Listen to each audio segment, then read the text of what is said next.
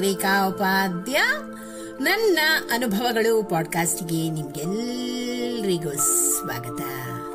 ಬನ್ನಿ ಸ್ನೇಹಿತರೆ, ಇವತ್ತಿನ ಈ ಹೊಸ ಸಂಚಿಕೆಯಲ್ಲಿ ನಾವು ಲೇಖಕಿ ಹಾಗೂ ಶಿಕ್ಷಕಿಯಾದಂತಹ ಶ್ರೀಮತಿ ಪ್ರಜ್ವಲ ಶಣೆ ಕಾರ್ಕಳ.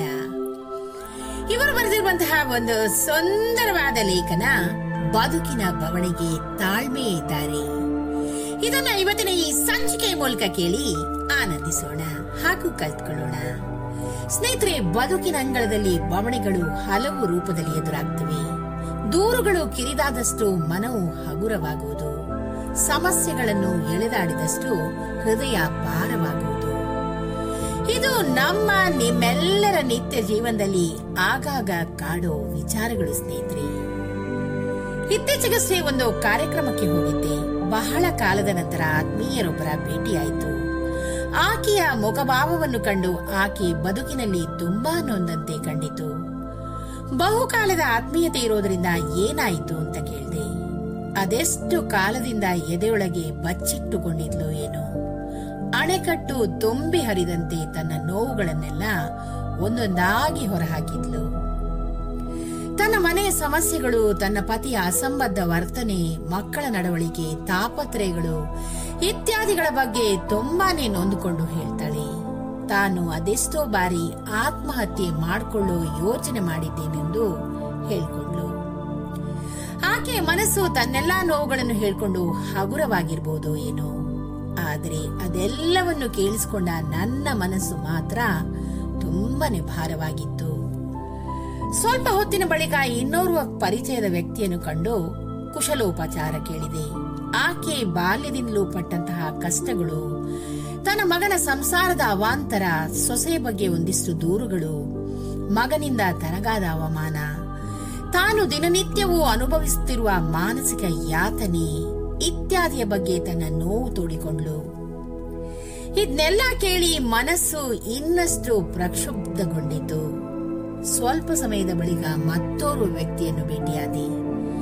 ಪತಿಯ ದೀರ್ಘಕಾಲದ ಅನಾರೋಗ್ಯದಿಂದ ಕಂಗೆಟ್ಟ ಕಣ್ಣುಗಳು ದೂರದ ಊರಿನಲ್ಲಿರೋ ಮಕ್ಕಳು ಅಲ್ಲಿಯೂ ಹೋಗಲಾರದೆ, ಇಲ್ಲಿಯೂ ಬದುಕಲಾರದೆ ತ್ರಿಶಂಕು ಪರಿಸ್ಥಿತಿಯಲ್ಲಿ ಇರುವ ತಮ್ಮ ಪಾಡನ್ನ ತೋಡ್ಕೊಂಡ್ರು. ಬದುಕಿಗಿನ್ನು ಯಾರು ಆಸರೆ ಅಂತ ಕಣ್ಣಲ್ಲಿ ನೀರು ತುಂಬಿಕೊಂಡ್ರು. ಇದನ್ನು ಕೇಳಿ ನನ್ನ ಕಣ್ಣಂಚು ಕೂಡ ಒಂದಿಷ್ಟು ತೇವಗೊಂಡಿತು.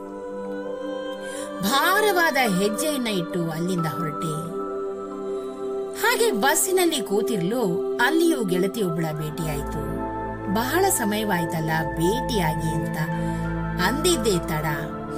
ಅಯ್ಯೋ, ಮನೆಯಿಂದ ಹೊರಡೋದೇ ಕಷ್ಟ.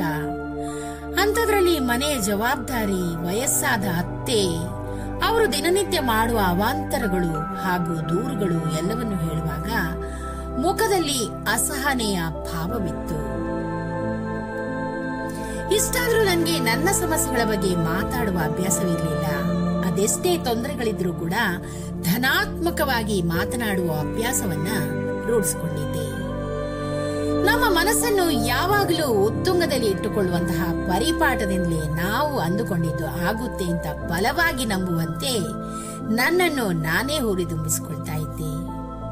ಹೆಜ್ಜೆ ಹೆಜ್ಜೆಗೂ ಭೇಟಿಯಾಗುವ ಪ್ರತಿ ವ್ಯಕ್ತಿಯ ಮಾತಿನಲ್ಲೂ ಅದೆಷ್ಟು ದೂರು, ಹತಾಶೆ, ನಿರಾಸೆಯ ಭಾವಗಳು ತುಂಬಿರುತ್ತವೆ. ಇದು ಬದಲಾಗಬೇಕು ಎಂಬ ಆಲೋಚನೆ ಮೂಡಿತು. ಸಾವಿಲ್ಲದ ಮನೆಯ ಸಾಸಿವೆ ತಾಯಿಂದ ಗೌತಮ ಬುದ್ಧರ ಕತೆ ನಮ್ಗೆಲ್ರಿಗೂ ತಿಳಿದೇ ಇದೆ ಸ್ನೇಹಿತರೆ. ತನ್ನ ಮಗುವನ್ನು ಕಳ್ಕೊಂಡ ಮಹಿಳೆಯೊಬ್ಳು ಗೌತಮ ಬುದ್ಧನಲ್ಲಿ ಮಗುವನ್ನ ಬದುಕಿಸಿ ಕೊಡಿ ಅಂತ ಕೇಳಿದಾಗ, ಸಾವಿಲ್ಲದ ಮನೆಯ ಸಾಸುವೆ ತಗೊಂಡ್ ಬಂದ್ರೆ ತಾನು ಸತ್ತ ಮಗನನ್ನ ಬದುಕಿಸಿ ಕೊಡ್ತೀನಿ ಅಂತ ಹೇಳ್ತಾರೆ. ಮಹಿಳೆ ಯಾವ ಮನೆಯ ಬಾಗಿಲು ತಟ್ಟಿದ್ರು ಅಲ್ಲಿ ಸಾವು ನೋವುಗಳು ಆಗಿರುತ್ತೆ. ಮಹಿಳೆ ಬರಿ ಕೈಯಲ್ಲಿ ಹಿಂತಿರುಗಿದಾಗ ಆಕೆಗೆ ಸಾವು ಅನಿವಾರ್ಯ ಎಂಬ ಸತ್ಯ ಅರಿವಾಗತ್ತೆ. ಬುದ್ಧರ ಕತೆ ಅಂದಿನ ಕತೆ ಆಗಿರ್ಬೋದು. ಆದ್ರೆ ಅದು ಇಂದಿಗೂ ಕೂಡ ಎಲ್ಲರೂ ಅರ್ಥೈಸಿಕೊಳ್ಳಬೇಕಾದ ಕಹಿ ಸತ್ಯ. ಸಾವು ಮತ್ತು ಸಮಸ್ಯೆಗಳಿರದ ಮನೆಯಿಲ್ಲ ಸ್ನೇಹಿತರೆ. ಬಡವ ಸಿರಿವಂತನೆಂಬ ಯಾವ ಭೇದವಿಲ್ಲದೆ ಸಮಸ್ಯೆಗಳು ಎದುರಾಗ್ತವೆ. ಸದಾ ಸಮಸ್ಯೆಗಳ ಬಗ್ಗೆ ಮಾತನಾಡುವವರು ಎಂದಿಗೂ ನೆಮ್ಮದಿಯ ದಿನಗಳನ್ನ ಕಾಣುವುದಿಲ್ಲ.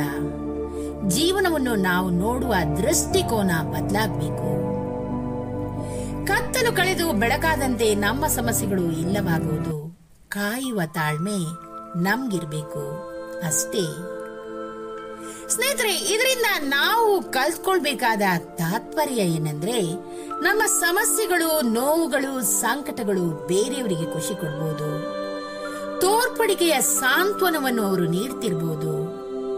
ಸದಾ ಋಣಾತ್ಮಕವಾಗಿ ಆಲೋಚಿಸುವುದರಿಂದ ಮನಸ್ಸು ಭಾರವಾಗುತ್ತೆ. ದೂರುಗಳು ಕಡಿಮೆಯಾದಷ್ಟು ಮನಸ್ಸು ನಿರ್ಮಲವಾಗುವುದು. ಇನ್ನಾದರೂ ಧನಾತ್ಮಕವಾಗಿ ಮಾತನಾಡುವ ಅಭ್ಯಾಸವನ್ನ ನಾವೆಲ್ಲರೂ ಬೆಳೆಸಿಕೊಳ್ಳೋಣ. ಏನಂತೀರಾ? ಸ್ನೇಹಿತರೆ, ಎಷ್ಟೊಂದು ಅರ್ಥಗರ್ಭಿತವಾದಂತಹ ಮಾಹಿತಿಯನ್ನ ಶ್ರೀಮತಿ ಪ್ರಜ್ವಲ ಶಣೈ ಕಾರ್ಕಳ ಅವರು ಇವತ್ತಿನ ಈ ಸಂಚಿಕೆ ಮೂಲಕ ನಮ್ಮ ಮುಂದೆ ಪ್ರಸ್ತುತಪಡಿಸಿದ್ದಾರೆ. ಇವರಿಗೆ ಅನಂತಾನಂತ ಧನ್ಯವಾದಗಳನ್ನು ಅರ್ಪಿಸುತ್ತಾ ಈ ಸಂಚಿಕೆಯನ್ನ ನಾನು ಇಲ್ಲಿ ಮುಗಿಸ್ತಾ ಇದ್ದೀನಿ.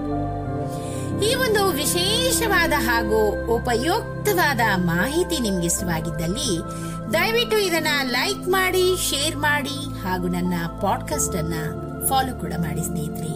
ಧನ್ಯವಾದಗಳು.